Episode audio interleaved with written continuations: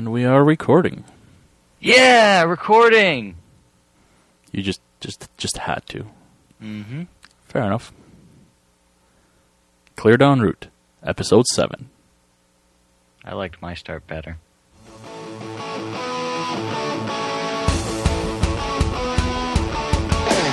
Charlie Golf, Alpha Bravo Charlie. Radar service is terminated. Squawk one two zero zero. You are cleared en route.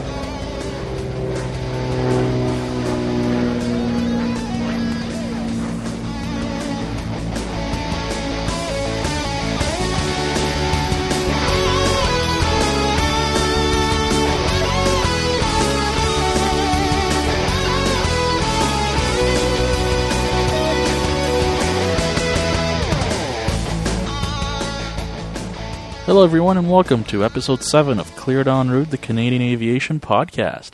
My name is Danny Vicar, and joining me as always from Toronto is my co-host Chris Johnson. Hey Danny, how's it going down there in Hamilton? Oh, it's going great. Temperatures are going down, winter's almost here, I can't wait for the snow. Yeah, you know, there was freezing rain there in Toronto today, or here in Toronto. Ah, that's and, what Toronto uh, calls an emergency. It It is. I uh, saw the Army en route on my way home from work today. Ah, yes, so. yes. Must have been Mayor Rob Ford's car was uh, needing some uh, de-icing or something.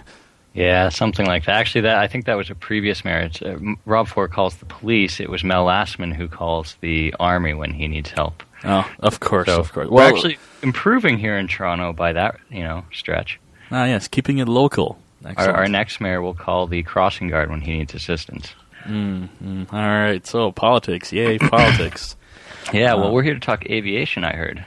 Yeah, something like that. Um, looking at the uh, F As, the G F As, the graphical area forecast, don't ask me why it's G F A. I should probably know this. Definitely. You're the guy who's well on his way. Yeah, I should. Okay, if if any flight instructors, especially some of mine, are listening, don't don't pay attention to that. I totally know why something named graphical area forecast is um, abbreviated as G F A. Just saying. Uh, but looking at it, the freezing level's nice and low. We've got lots of turbulence and a lot of icing from surface to about uh, three thousand feet above ground level. So winter's here. Hooray. Yeah, it's a good time to fly the Sims. With real weather on, of course. Obviously. Need a challenge. Anyways, where were we? we were, I think we were, we're just about to get the news. Podcast. Uh, I, I see the red light on, so that's usually what it means. So in this episode, we'll be talking about some news, looking at the F eighteens coming back. Uh, there was a plane crash that we mentioned last time in uh, Richmond, B C, and there's some uh, some response there from the mayor of uh, Richmond. There's some good discussion on whether or not Canadians should be feeling guilty about flying from the States when it's a lot cheaper. And some controversy down in Texas about a U A V that uh, Sheriff Department is looking to use. And we'll also be looking a little bit more at the Great Mars Race in space. There's a uh, a launch happening a couple of days from now, three days from now. And um, the people are still up there in I S S, in the International Space Station. So Indeed. Lots of great stuff to look at. Indeed, very, very busy time in space. Well, let's just jump right into it.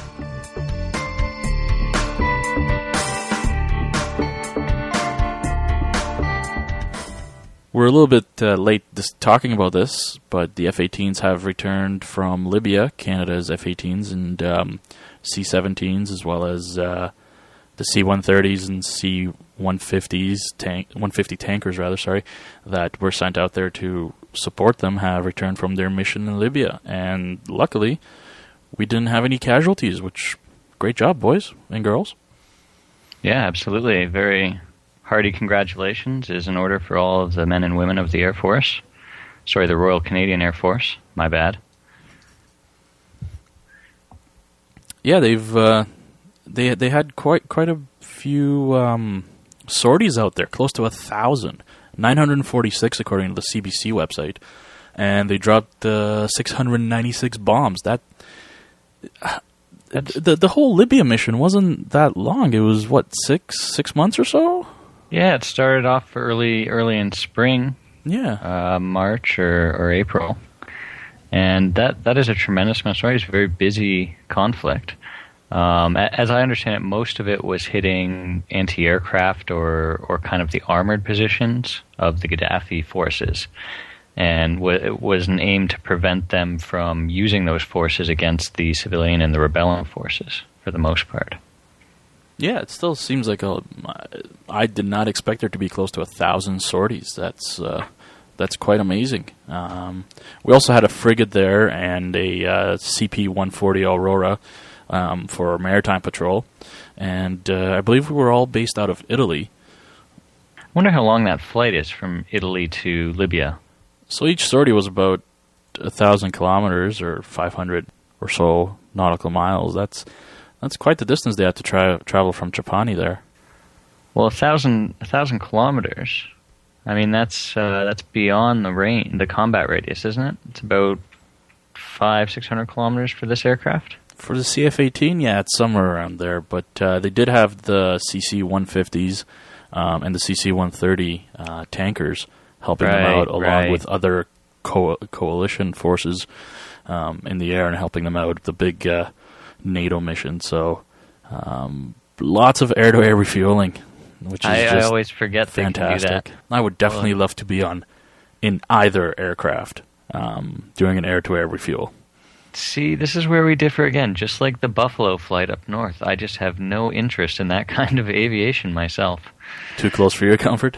Yeah, you know, I mean, they do it a lot. Clearly, they do it a lot. It's a it's a well-practiced skill of theirs. But again, I don't know. Airplanes touching each other, uh, not not my thing, you know? It sounds a lot worse when you say it like that. Moving on to our next story here, we mentioned in our last episode that there was a plane crash in Richmond, B C. A King Air one hundred crashed as it was approaching Y V R, Vancouver Airport, to land um, during an emergency. Reports from the C B C say that the airplane experienced some sort of oil leak from the left engine, and the pilot decided to turn around about fifteen minutes into the flight. Now, there's been a number of crashes in that area in the last four years or so, and the mayor of Richmond actually wants to take a look into whether or not every single aircraft needs to land at Y V R. That, uh, I believe that's a silly uh, response. It, it, you know, it, from what I understand, technical problems like that, um, it's going to happen regardless of where the plane was landing at the time. So it, you know, what what's the point really? Well, I think his his main issue is just the amount of general aviation traffic that he's seeing coming in and out of Y V R, and uh, unfortunately making an unscheduled stop in his um, in his city, in his town there. Um, It's not like he's looking for to get rid of the uh, large jets, the airliners, but he's just wondering, he's putting it out there, he's putting this question out there, do we need to have um, smaller airplane, not necessarily small aircraft, but something the size of a King Air or uh, a Piper a Piper Seneca or something like that, uh, flying out of Y V R, or could they go to another airport? I think that in that regard, the answer is absolutely yes. You need those kinds of aircraft flying out of there. Um, here in Toronto, we have a similar airport uh, downtown and, and close to the downtown core, and it's it's instrumental for a number of business people making trips, you know, to Montreal, to Ottawa, to New York City, to Chicago, to, to various places around the region, and then to be able to land here and go downtown, get to your business without renting a car or, or just to take a taxi cab. It's it's a very important service to, to businesses. Yeah, for sure. And in Vancouver, the closest uh, airport to Vancouver International Airport would probably be Boundary Bay Airport, which is about twenty kilometers straight line to the southeast of it. Um That would be a little bit far. It's not really close to anything. Downtown Vancouver is really a lot closer to uh, the international airport than uh, Boundary Bay. Absolutely. And and we've got a comparable situation with Pearson just down the road from downtown Toronto. But even at that, you know, to get from Pearson to Toronto and, and that distance, it's it's not straightforward or easy. Especially um, in rush hour traffic, too. Oh, don't even consider it in rush hour traffic. It's just don't even consider it. It's not worth it. Yeah, so it'll be interesting to see what comes out of this. I mean, we never want to hear of airplanes going down, and you know, we're not saying that, hey, you know, an airplane fell down, just deal with it. Um, but at the same time, you have to realize that a lot of businesses and a lot of people depend on the airports that are there and the infrastructure, the air infrastructure that is there.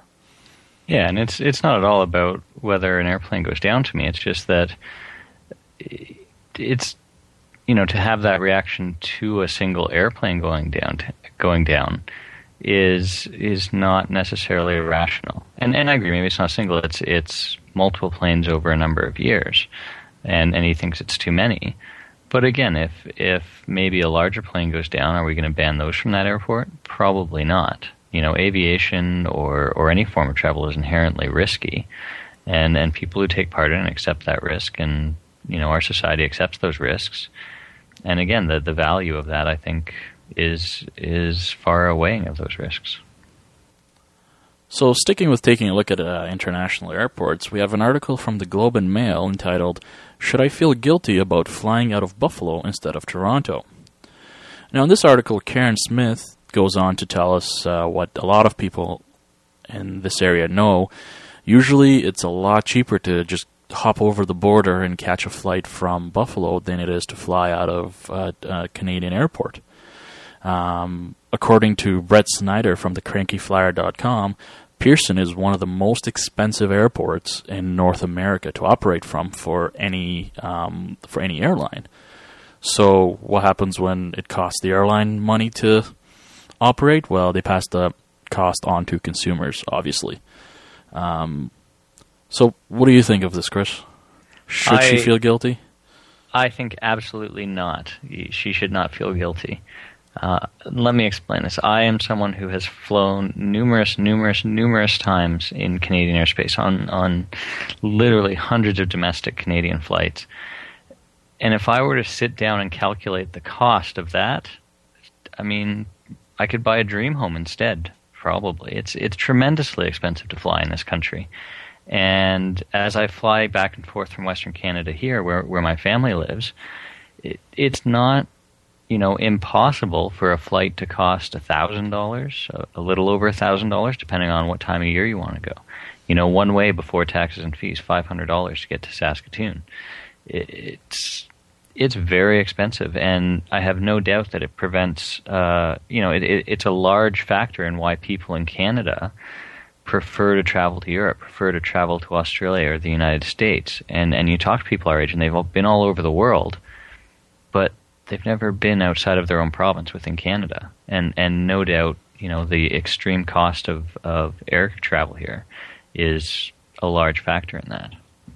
I think that just goes along with uh, everything else that us Canadians uh, pay a lot for, uh, or a lot more than anybody else in the world, really.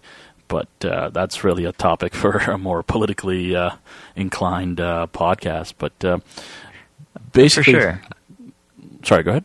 Uh, well, I, th- I think too, like politics aside from it, that there is a little bit, you know. And after I just spent uh, a bit of time there saying that it's tremendously expensive. At the same time, I mean, I understand what the, the market force is. We don't have a very big market for air travel, but what we do have is a very big and, you know, spacious country that consumes a lot of fuel to fly across. So, you know, why is it a, a ticket to Saskatoon expensive? Because there's maybe twenty other people on the flight with me, and we have to fly three thousand kilometers together. That, that's a, you know, hefty fuel bill when you split it up across twenty people.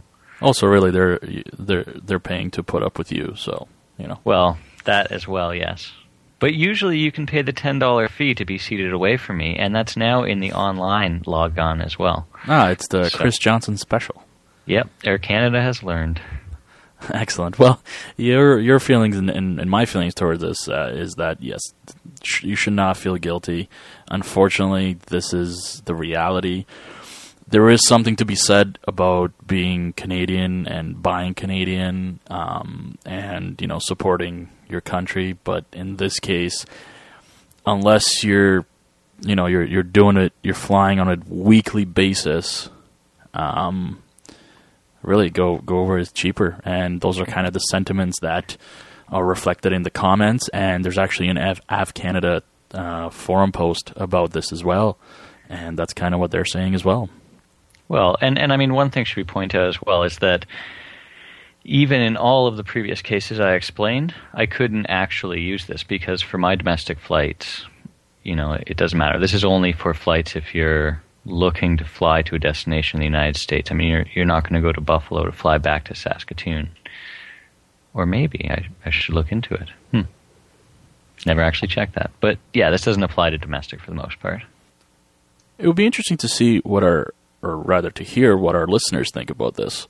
Um, I wonder what the, the feeling is overall there. I mean, you can get a good feel for from the comments left on the article and uh, the comments in Av Canada, but it'd be interesting to see what our uh, listeners think about this. So drop us a line, tweet us, drop leave a comment on our website, and uh, it'd be interesting to see what uh, what you think of this. So, switching gears a little bit, uh, let's talk about our neighbors to the south. Um, in Texas, Pop- Popular Science reports that a Texas Sheriff's Department is launching an unmanned helidrone that could carry weapons. Ooh, I like the sound of that. Now, the Shadowhawk, how's that for an awesome name? It's intimidating. Is a uh, helicopter-like uh, drone. Um, it's an, an unmanned aerial system that a uh, sheriff's department a little bit south of Houston, or a little bit outside of Houston, rather, um, is looking to purchase and put into use. It's a three hundred thousand dollars machine, um, and it's uh, it looks pretty awesome, actually. It looks pretty scary, I think you mean. It's an, I mean, if that thing had a beanbag gun on it, I would not want to be on the mean end of it. Yeah, well, that that's um, the uh, the sheriff's department's currently saying that they're just going to be using it for surveillance and to um, engage in uh, police pursuits and things like that. Um, s- somehow in hostage situations, something like that. Um, but what critics are saying, and um, we'll talk a little bit more about what I think of how uh, Popular Science is showing this. What critics are saying is, well, this could potentially carry something like a taser, an aerial taser, or a uh, beanbag gun. So we don't like it. Uh, well, I mean, I don't think that's an unreasonable stretch to to imagine that they attach some sort of weapon like that to it. No, you, you know what? Yeah, they they could attach it. Um, I don't think they would anytime soon, um, depending on how much it costs to add it on. Uh, but the way that uh, Popular Science describes this is, uh, I don't know, it's very s- sensationalistic to me. Uh, they're kind of making a big deal out of the fact that, oh my God, it could carry weapons, rather than, oh cool, look what they're doing. Yeah, I mean, that's that's fair, I guess. I, I got to be honest, though. I mean, I don't even necessarily know how I feel about uh, civilian police forces using military drones. That that's a little creepy on occasion, you know, well, depending you, on the application. Yeah, well, U A Vs are are coming in more and more into a, a more civilian role. Uh, obviously, they when, when they first started designing them, they were designing them for the uh, U S Army, uh, or for Army and military use, but now they're finding more and more uh, uses in civilian uh, airspace and civilian. So I, I've got no problem with them flying around. Um, I don't expect I'll be tased by them. And hey, if Skynet ever gets up, well, we just need to put a virus in it, and, you know, it's all good. Yeah, if you've got the time before they've got the weapons installed. That's, you know, are they going to become smart before that or after the weapons? That's the big question. Well, if they're smart, it's after the weapons. True. Very well played. So it'll be oh, interesting well. to see where else we're going to be seeing these uh, these U A Vs. You know, I think the answer with that is everywhere, um, eventually.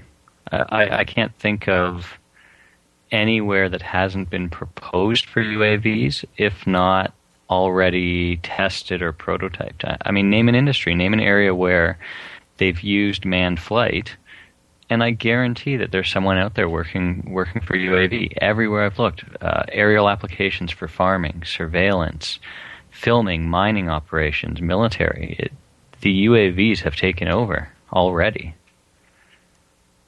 So now that we've uh, covered a little bit of uh, terrestrial news, let's talk extraterrestrial, as in space. Mm, November space. On November twenty-fifth, there's a Mars rover ready- readying for launch, and it'll be sent to, as the name would imply, to Mars. Absolutely, the Curiosity Rover. So what's uh, what's so cool about this one? What's so Everything, different? Obviously. You know, it's not actually what's so different about it. It's it's what is new about it, or, or what's, you know, I don't know what the right term is, maybe evolutionary about it. But if you take a look at all the pictures of the Mars rovers, you know, Opportunity, Spirit, they're all basically the same design. You know, they're all six-wheeled. They've all kind of got articulated little um, suspension systems. But they've progressively gotten bigger, and they've progressively gotten more capable scientifically and more capable in terms of the terrain they can move over or the artificial intelligence that they apply towards it. So that's that's really the story of this one. It's just the latest and the biggest and the baddest of all the Mars rovers. Sounds pretty awesome. Now, it's uh, it says here in the C B C article that it's approximately two meters tall, which is about twice as tall as uh, um, the previous two were. And uh, Curiosity also weighs about nine hundred kilograms, which is a lot. It is. It's a very large rover. And it's so large, in fact, that they've had to invent a new way to lower it to the surface.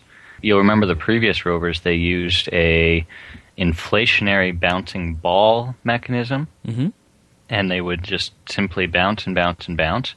And then they had a little lander platform that could kind of self-upright once its its arms unfolded or its solar panels unfolded. It would upright itself. And these little rovers could just kind of toddle off and carry on their missions separate from the home base. Well, because of the mass of this guy, because of how delicate the instruments are and just kind of, you know, how big and mean this thing is, they have to use a sky crane to lower it to the surface. So that there's great video on YouTube, and, and I recommend, and we'll link it. It's fantastic to watch the animations of what's going on. But I'll give you a brief, you know, synopsis here. Basically, it will enter the atmosphere and, and use the heat shield to slow down like any other spacecraft would. And then the heat shield will separate from the spacecraft, and the rover will be underneath that heat shield, be kind of exposed at that point. And a parachute will come out. And the parachute will come out and it'll start traveling vertically and it'll descend downwards. And as it nears the surface, the rover, as well as the sky crane, will detach from the parachute and start falling towards the surface. And at this point, it'll use lasers and, and radar to determine how close it is and what the terrain looks like below it, so it can determine where it's going to land. And as it nears the surface, the sky crane will ignite retro rockets, which will actually cause it to hover above the surface and just kind of float there on these retro rockets. And at that point, the rover itself will be lowered down on cables, basically, and that's why it's a crane. Is it's, you know, got a winch and a cabling system, and it'll gently lower the rover down. Once the rover makes contact, it'll disconnect, and the sky crane will fly off and crash and land somewhere. And bam, you've got a rover sitting on the surface of Mars ready to go. So, I mean, just massive points for difficulty there in, that, in terms of engineering. That sounds pretty awesome. It, watch the video. It's it's it's fantastic. It's great. It's amazing. So what exactly is uh, going to be its mission now? Well, it's going to continue like its design. Uh, its science mission continues where the other rovers left off. So some of the things that the previous two rovers discovered and confirmed for us, for example, is that Mars was once a wet planet. They've discovered ancient oceans and ancient riverbeds and ancient minerals and, and types of stone that could only have been put down by, um, you know, the gentle layering of sediment on the bottom of an ocean. And and so this one is going there to start determining, what was that wet past like? Was there life there? Is there organic chemicals? And and so it's going to carry a drill, and it's it's going to try and drill into rocks and see what's below the surface. You know, the the other rovers have shown us kind of the, the broad strokes of what Mars is about and, and a little bit of its past and its future. And now we're really going to start drilling into it with this one and, and analyzing, what is it made of? What are the chemicals that are there? And and could there be life? Could there have been life in the past, or even uh, even at this point? Another thing we've discovered in the meantime is a curious source of methane on Mars. And so there's going to be some instruments there to look at look at this. And what's curious about it is that methane tends to break down in sunlight fairly easily. So if you have a large source of methane in a in a planet's atmosphere, you know, a few hundred years later, you're not going to have much methane left. The the parent star is going to break it down. And on Mars, There there seems to be methane, and it seems to be seasonal, you know. Every every year, the same amount of methane starts building up. And then beyond that, uh, the replenishment rate, or the deplenishment rate of of the methane in Mars is faster than would be expecting. I just said it would be, you know, a few hundred years on a regular planet. There's something on Mars that removes it much, much faster, on the order of months or, or even a year. So very mysterious things going on Mars, and and this rover is going to find some answers, or hopefully find some answers to those questions. That sounds really great. Now, uh, it'll be landing in the Gale. It's supposed to be landing in the Gale Crater. Um, this crater is about ninety-six miles across and about three miles high. And according to NASA, it'll travel about twelve months. twelve, sorry, twelve miles, rather, um, inside this crater, and its mission is about twenty-three months, but who knows, maybe it'll go longer like uh, the other rovers did.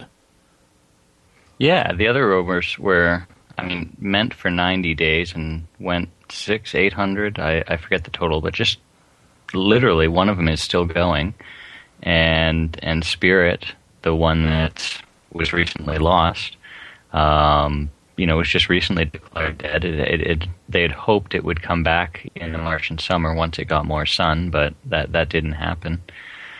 So, you know, just a, a fantastic mission. There's there's so much to be excited about for this mission.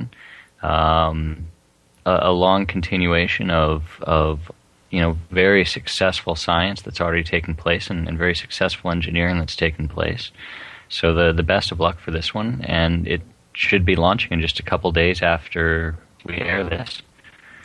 So, you know, take a look. No doubt there'll be a live launch, and watch it. It'll be great. Yeah, according to NASA's Mars Science Laboratory, the scheduled liftoff will be November twenty-sixth